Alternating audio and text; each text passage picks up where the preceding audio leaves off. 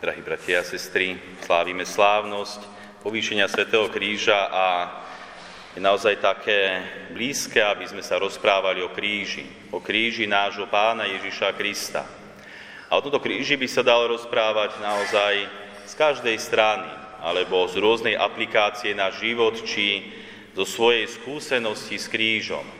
Ja by som začal dnešným Božím slovom, keď sme mohli počuť v prvom čítaní o židovskom alebo izraelskom národe, ktorý zrešil voči Bohu. Bol doslova Bohu neverný, reptal voči Bohu, že nemal čo jeza, že bola chyba, že bol vyslobodený z egyptského otroctva.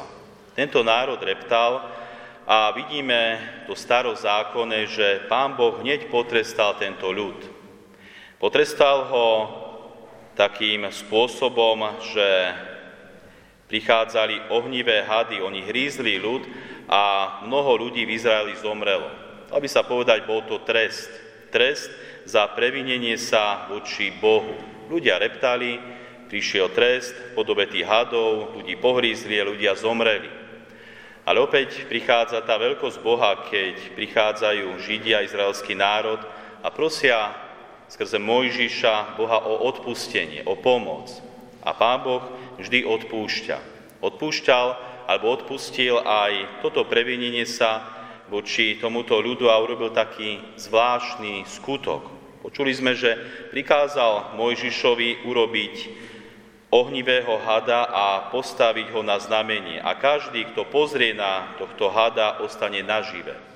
Stačilo, aby sa tento kajúci ľud pozrel na to znamenie ohnivého hada a bol zdravý, ozdravel.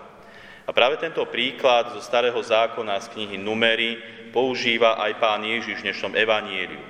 Keď sme mohli počuť, že sám Ježiš hovorí, ako Mojžiš vyzvihol na púšti hada, tak musí byť vyzvihnutý aj syn človeka. A dobre vieme, ako bol syn človeka vyzdvihnutý. Syn človeka bol vyzdvihnutý na kríži, ale už nestačí na tento kríž iba pozrieť. Nestačí pozerať na kríž a už neprichádza to zdravie, ako to bolo v starom zákone. Sám Ježiš hovorí, že keď bude on vyzdvihnutý na, na kríži, tak to verí, bude mať no väčší život. Čiže už na kríž musíme pozerať s vierou a nezískávame tento pozemský život alebo zdravie, ale získávame väčší život.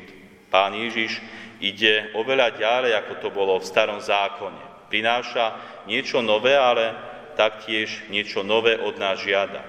Žiada od nás vieru a môžeme získať zase oveľa viac. Nezískávame tento pozemský život či zdravie, získávame väčší život.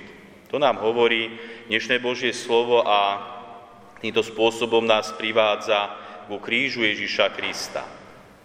A tak som dneska pozeral do kalendára a skúste uhádnuť, kto má dnes meniny. Viete, kto má dnes meniny? Konštantín. A keď hovoríme o Konštantínovi, tak nám na um môže prísť Konštantín Veľký zo 4. storočia, ktorý v roku 313 milánskym ediktom dal slobodu kresťanstvu. A keď hovoríme o Konštantínovi, tak práve v kontexte kríža nám musí prísť na um jeho matka sveta Helena. A už som to tu raz hovoril, ale rád by som zopakoval tú legendu o svetej Helene, ktorá je, hoci legenda, ale faktom ostáva, že svetá Helena žila, faktom ostáva, že bol nájdený aj kríž nášho pána Ježiša Krista a faktom ostáva, že aj ten kríž v podobe relikví je prítomný v tomto svete. Takže práve tá legenda o svetej Helene nám hovorí o tom, že svetá Helena chcela nájsť spasiteľov kríž. Keď prišla do mesta s veľkým vojskom, nechala si predvolať miestných židov, znalcov starého zákona, aby od nich sa dozvedela, na ktorom mieste bol ukrižovaný Ježiš. Helena im ako presvedčená kresťanka dohovárala, že nepochopili prorokov o príchode Spasiteľa a že sa dopustili strašného omylu tým, že ukrižovali Krista. Židom sa nepáčilo jej poučanie a odporovali, že nevedia nič o mieste ukrižovania. Tu sa Helena prejavila ako cisárovna, nie ako kresťanka a nariadila hodiť všetkých učencov do ohňa. Tí jej v strachu postrčili akéhosi Judáša, ktorý sa priznal, že od svojich predkov čo si vie o tomto tajomstve. V zápäti sa ukázalo, že Judáš ani netuší, kde je kríž. Helena opäť zabudla na kresťanskú miernosť a láskavosť a rozkázala vojakom, aby pomohli Judášovi rozpamätať sa a hodili ho do vysnutej studne bez jedla a vody. Po siedmých dňoch Judáš slúbil hory doly, ale aby ho vyťahli zo studne. Nechal sa zaviesť na predpokladané miesto ukrižovania a tam v zúfalstve vzýval všetkých anielov a archanielov, aby mu zjavili kríž. Ako sa modlil, zrazu sa zatriasla zem a z trhliny vyšiel vodný dým. Judáš tam hneď začal kopať a našiel tri kríže. Helena vyzvala Judáša, aby identifikoval ten Kristov, pretože dobre vieme, že s Kristom boli ukrižovaní aj dvaja zločinci. Blahoslavená Helena sa opýtala, ktorý je Kristov kríž? Vieme totiž, že sú ďalšie dva kríže. A položiac ich do stredu mesta očakávali Kristovú slávu a hľa okolo 9. hodiny bol na lôžku prinesený akýsi mladý mŕtvý muž. Judáš však naplnený radosťou povedal, teraz poznáš, pani, veľmi milosrdné drevo a jeho spravodlivosť. A držiac lôžko Judáš zariadil, aby sa mŕtve telo položilo najprv na jeden kríž, potom na druhý nakoniec na posledný tretí, ktorý bol Kristov kríž. A nakoniec mŕtvý mladík ožil a všetci, čo tam boli, oslavovali pána. Na jednej strane, milí bratia a sestry, legenda, na druhej strane aj hlboká pravda. Hlboká pravda o tom, že Kristov kríž nám dáva život. Hoci podľa tej legendy ten mladík, ktorý sa dotkol Kristovho kríža, ožil, predsa my dobre vieme, že Kristov kríž nám dal iný život, život väčší. Dobre vieme, že iba skrze kríž a smrť Ježiša Krista sme mohli byť zmierení s Bohom. Môžeme žiť väčšine a toto je niečo oveľa viac ako iba pozemský život, pozemské zdravie a tá chvíľa, ktorú tu človek na zemi zotrvá. Kristov kríž nám dáva väčší život. A keď tak prichádzame skrze Kristov kríž, tým svojim krížom a trápeniam, tak človek možno veľakrát tak uvažuje nad tým zmyslom. Ten zmyslov, ten kríž Ježiša Krista mal veľmi jasný zmysel. Preto, aby nás zmieril s Bohom a mohli sme žiť väčšine. Ale aký zmysel má možno ten náš kríž, to naše trápenie, tá naša bolesť, to utrpenie, ktoré, ak znášame za naše hriechy, tak možno vidíme v tom zmysel.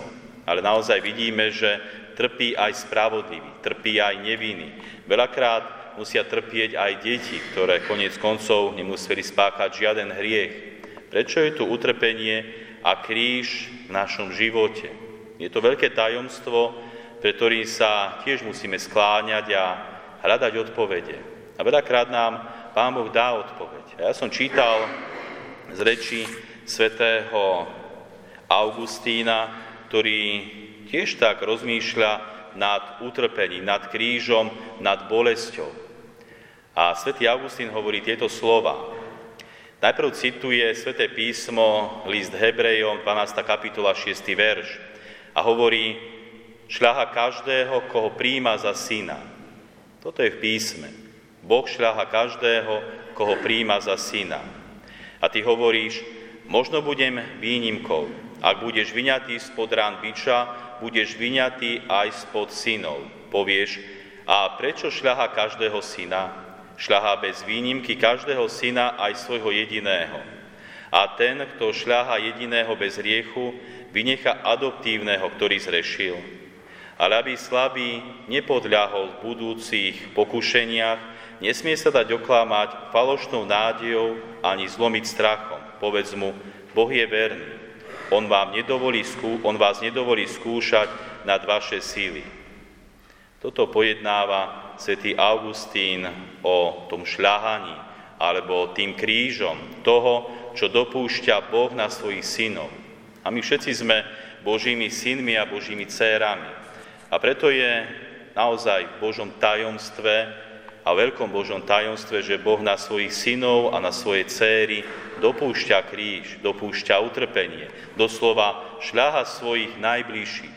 Hoci veľakrát nepochopiteľné, ale možno až čas ukáže, kam nás to privedie. Kam nás privedie náš kríž, naše utrpenie, ako dokážeme správne uchopiť. A veľakrát kríž privádza človeku práve v pokore k samotnému Bohu. K priznaniu si, že predsa my sme tí biedni a ubohí, ktorí stojíme pri, pred tým dokonalým, tým najvyšším. Stojíme pred Bohom, ktorý je našim Otcom. A konec koncov on nás chce cez celý náš život tu na zemi pripraviť iba na to jedno, na ten najdôležitejší okamih, ktorý nás čaká, a to je odchod do väčšnosti. Aj preto Pán Boh dopúšťa na nás, čo dopúšťa. Rôzne kríže, utrpenia, určite aj radosti života, aj tú krásu, ale predsa vždy pozerajme, či naozaj smerujeme k tomu cieľu. Cieľu, ktorý je zmyslom nášho života, nebeské kráľovstvo. Veď preto žijeme, namáhame sa a sme tu na zemi, aby sme raz mohli vstúpiť do väčšnosti. Preto, milí bratia a sestry, tak ako izraelský národ pozeral na toho hada, ktorý bol vyvýšený a mohli sa uzdraviť a žiť, my s vierou pozerajme, príjmajme a naozaj rozmýšľajme nad nielen krížom Ježiša Krista, ale tými svojimi krížami. Kam nás privádzajú? či nás privádzajú Božej milosti, alebo nebodaj nás odvádzajú ďalej od Boha, aby sme ako správni kresťania, ktorým je vlastný kríž a vlastná Božia láska, aby sme správne kráčali, aby sme sa raz všetci mohli stretnúť v Božom kráľovstve, kde už nie je žiadne utrpenie, žiaden kríž, nič ťažké, iba radosť Bohu. Amen.